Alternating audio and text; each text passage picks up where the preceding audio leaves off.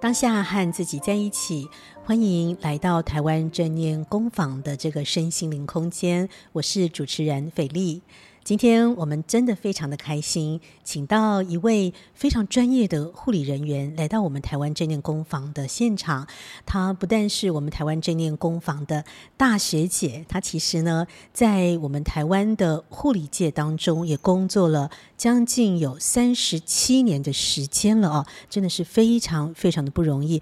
我们现在就来欢迎胡美莲老师，老师好。Hello，斐丽好，还有各位听众朋友们，大家好，我是美莲。见到美莲姐的时候呢，总是可以感觉得到她那种很舒服的笑容哦。每次看到她都是笑眯眯的，可是很难去想象美莲姐她自己说以前哦，在工作的场域呢，在医疗现场，她其实是非常非常高压。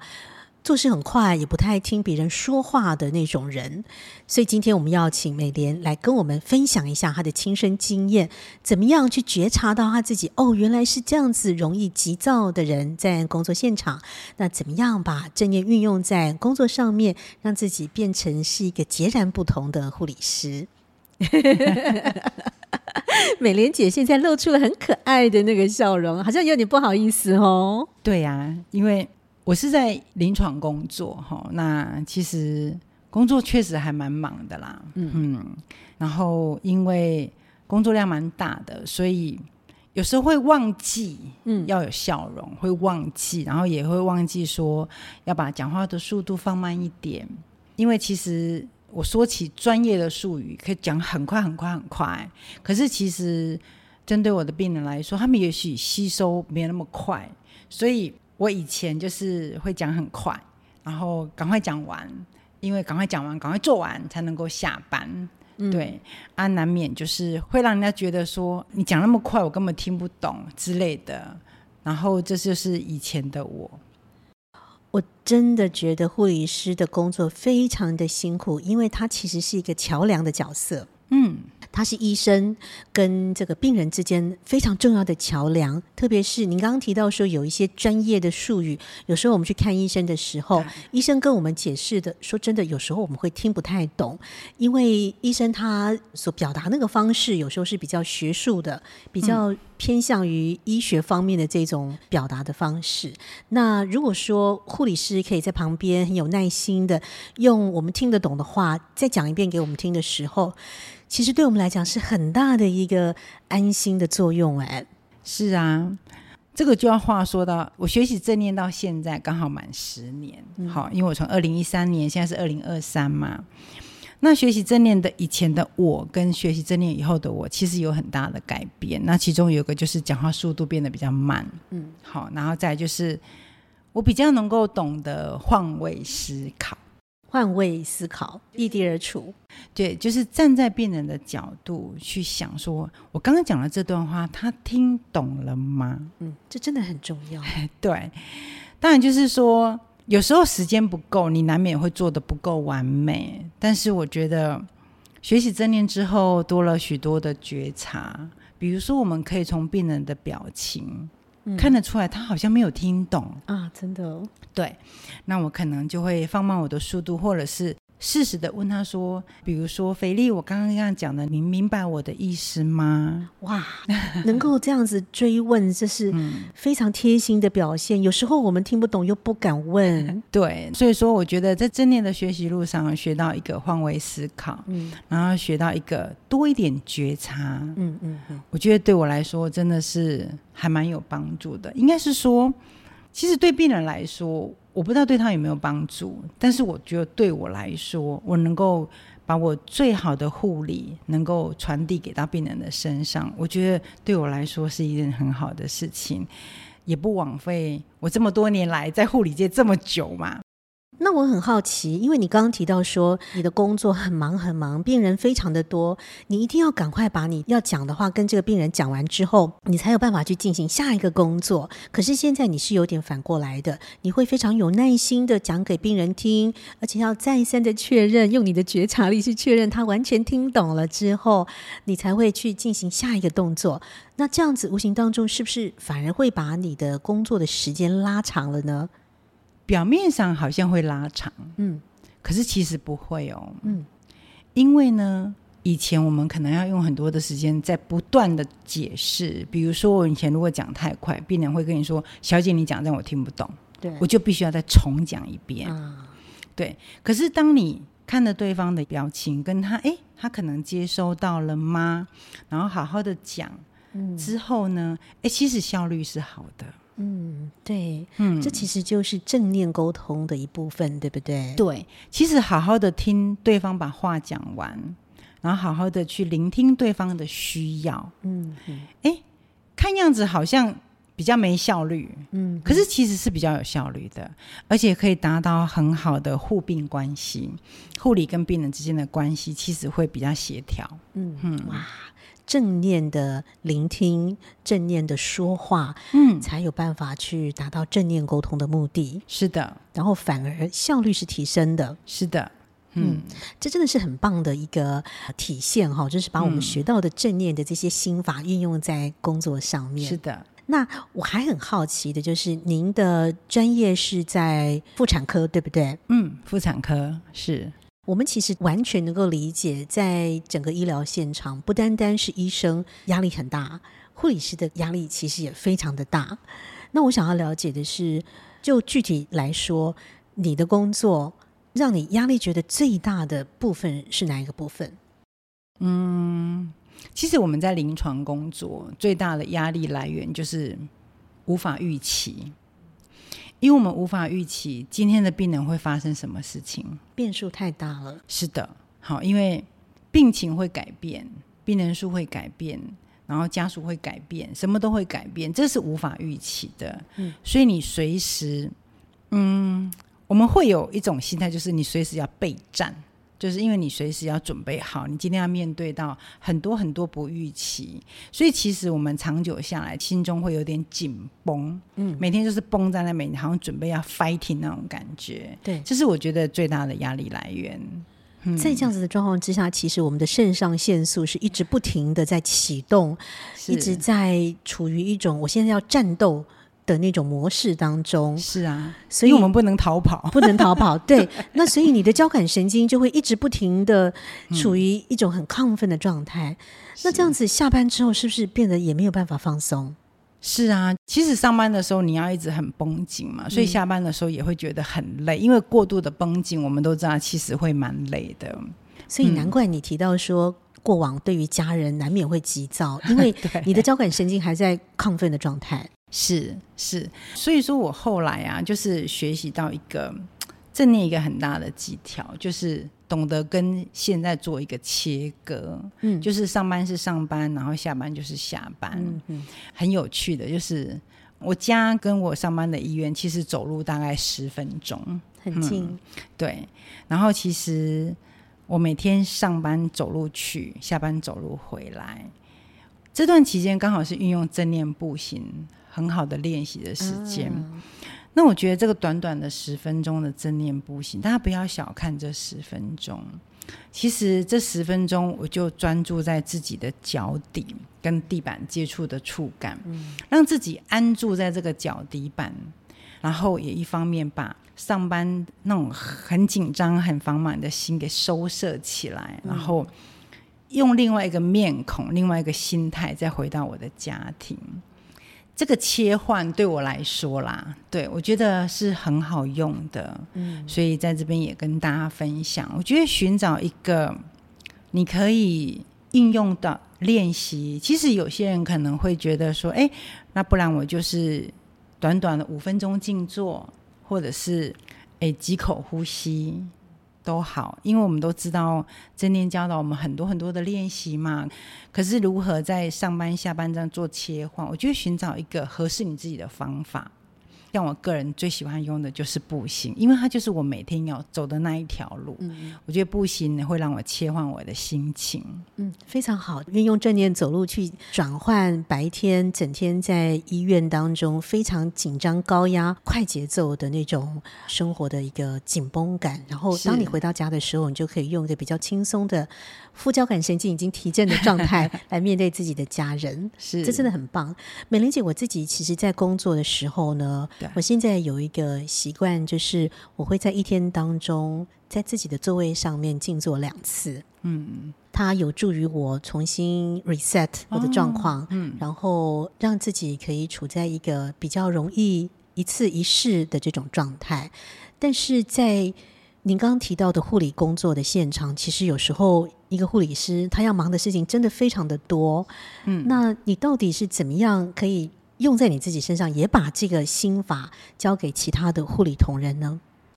好，其实我们学正念都知道一次一试嘛，一次做一件事情。那我必须要推翻一次一试应用在临床是完全不可能的事情哈，因为刚刚提到我们临床的多变性，所以。一次一次无法运用在我的工作，但是按下暂停却是可以的。STOP，嗯，对，就是说在工作跟工作中间用一个暂停。我举一个很简单的，我也很喜欢举的这个例子哈，就是我们工作很多嘛，那我们都必须要把我们工作的内容写在记录里头。那现在都是一化嘛，就是我们都要写在电脑里头。那我们在医院呢，电脑都是公用的，不是一人一台。然后有时候你在打记录，打打打打打，那你可能会被另外一个病人吵，就是说又有病人要求你去做什么事情的时候啊，对，你就变成要你的事情必须要被中断。对，嗯，那没有人喜欢被中断，我们都希望赶快一气呵成嘛。但是我们的工作不能不被中断，对，因为我们必须要知道说，哎，病人的事情永远是摆在第一位。那有一次就是因为被中断嘛，然后我就有点不舒服，嗯、然后心中就在想说：哦，干嘛这个时候叫我啊？但是我就有点不高兴的站起来，然后就去做另外一件事情了。那等我坐回来的时候，我发觉我刚刚打了记录，我忘了暂存。天哪，你的表情真是对，太灾难了！因为我刚打很久，然后我就有点不高兴，就问了做那个电脑的那个学弟，就说。你刚刚有帮我把东西暂存吗？当然没有啊，因为不会有人去帮你暂存你的东西。对。然后我学习正念之后，我知道了哦，暂存就是这个 stop 的重要性。就是我现在在这边打记录，然后他们来叫我，嘿，我听到他们来叫我了。嗯，我知道我现在必须要起身去做。对。于是呢，我的手呢，滑鼠就滑到暂存键，点下去就。已暂存，好，这个时候呢，优雅起身，然后去做那件事情。做完之后回来之后，优雅取出暂存，刚刚的事情就可以持续了。这是我一个很大很大的改变，因为在还没有学习正念之前，因为没有 stop。那也没有办法能够好好的觉察当时的身心状况，所以就变得很多事情都要冲动做事。那一冲动的话，就会忘记这个，忘记那个。这是我一个对我而言很大的改变。非常棒的分享，因为从您刚刚所叙述的整个流程当中，我们可以发现的是，不管在你被人家叫了要去做另外一件事情的时候，你开始每一个动作你都清清楚楚、了了分明。嗯、我现在当下我正在做哪一个动作，所以你每一个动作都没有漏失。等到你回来的时候，就可以顺利的再衔接上去。是的，这是很棒的技巧哎。是啊，而且就像刚刚提到的，你好像觉得我变慢了。好，慢慢的呃暂存，慢慢的起身，慢慢的往前走。哎，其实效率是好的哦。嗯，而且你也不会带着怒气去面对下一个病人。是的，就是说你会让自己处于一种安定的状态。嗯，那我们都知道，其实一个人安定的时候，你做出的决策，然后就是说你说出的话，经过思虑之后，其实是。有智慧的，yes，所以你的职场当中应该有很多的学弟妹对你很崇拜吧？崇拜是不至于啦，他们只会说：“哇，美莲姐你怎么可以都不生气？”这样，嗯，然后我当然不好意思跟他们说，以前我很爱生气啊，但是我跟他们说：“哎、欸，你知道，就是这是学习正念的一个给我带来的好处啊。”嗯，OK。我记得有一次你跟我聊到说，你当初在做研究报告的时候，你的个案当中有人其实很快的就已经把正念融入在他的生活当中，而且会在别人出现一些失恋状况的时候，提醒对方，要不要来分享一下这个故事？好哦，我有一次就是因为那时候为了成为正念师资，我们就开班嘛，我就收了我们好几个护理师们来当我的学生，然后刚好就是那一堂课就教到 stop 跟那个不愉快跟愉快事件嘛，嗯、对。然后有一天就是我们这个好，我先说 A 护理师跟 B 护理师的故事好了。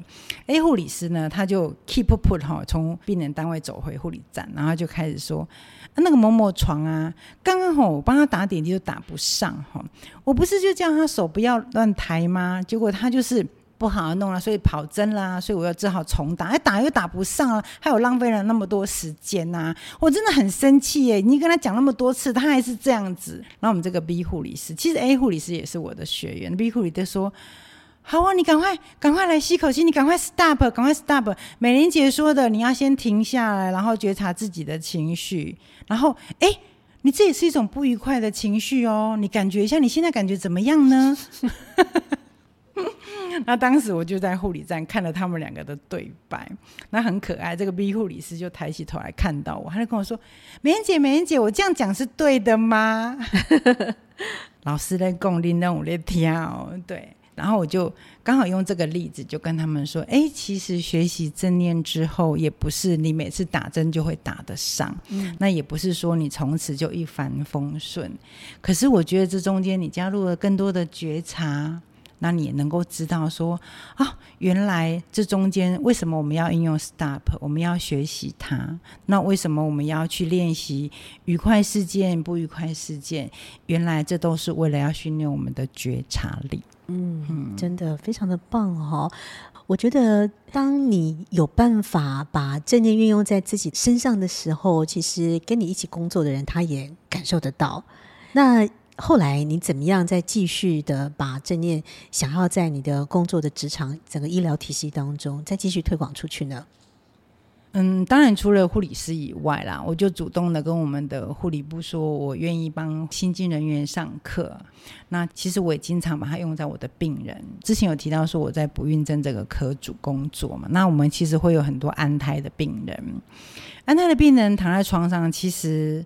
不外乎就是担心他会不会早产等等，那、嗯啊、这时我会教他们持心祝福，还有教他们正念呼吸、呼吸观察来缓解他们的情绪。所以我会不定期的把我的音档啊，因为之前录到音档就直接传给他，就说你可以点这个连接，当你需要的时候你就可以来听这样子。然后我们这些病人他们可能会焦虑到没有办法好好的睡觉，然后有个病人就跟我说。哦，我每天都要听着美莲姐的声音入眠，对，因为她每天都会听我的呼吸观察来帮助她睡觉。对，我觉得每次听到他们这样讲，我会觉得很感动。嗯嗯，肚子里面的宝宝也听到了。哎，对呀、啊，所以有时候他们就是生完产之后，他们会回来送油饭或送蛋糕，他们也会来找我。有时候推的小朋友，然后我都会跟那个小 baby 就说：“Hello，Hello，你有听到我的声音吗？你有没有觉得阿姨的声音很熟悉呢？” 正念宝宝，嗯嗯，对，就是我会不定期的跟这些病人分享，对，真的是非常棒的哦。那我们也知道说，在整个白色巨塔当中，每一位。在里面工作的医护人员其实都非常非常的高压。嗯，你觉得在把正念推广到整个医疗体系当中，面对最大的困难是什么？我想是时间的问题啦，因为我们都知道我们正规的课程是八周嘛，好，八周，然后再加上一个一日进修，这其实是九周。那其实对临床的护理师们来说，要让他连续八周，我觉得真的还挺困难的。对，尤其是护理人员要轮班，嗯，对，所以呢，我觉得对护理人员来说，我们是不是可以更简化一点？比如说办一日工作坊啦，让他们去学到一些技巧，嗯嗯嗯，对他们来说也许会更有用。嗯，那目前我在医院里头，我们就是上两个小时的工作坊，然后我们就是会变成用三次到四次的时间。对，那当然就是说，也许我们会觉得对于课程不够完整，然后我都非常鼓励他们来上正念八周课。嗯嗯，如果他们时间允许的话，允许的话，但是呢，没关系，他们不能上八周，他们就算只上两个小时，只学到一个技巧就好。那其实我教他们最长的技巧就是 stop，嗯嗯，因为我觉得 stop 是一个非常好用。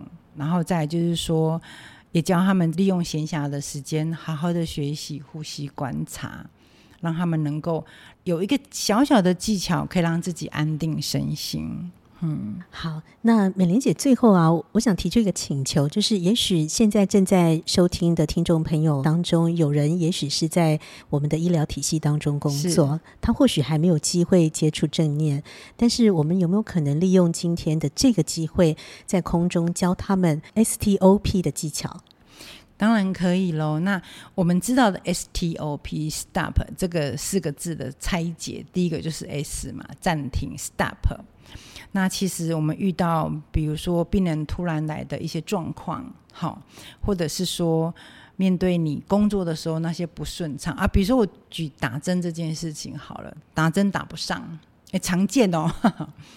我们停下来，然后我们 T 呢，就是呼吸几口，好，嗯、先呼吸几口，观察一下，就是说，哎。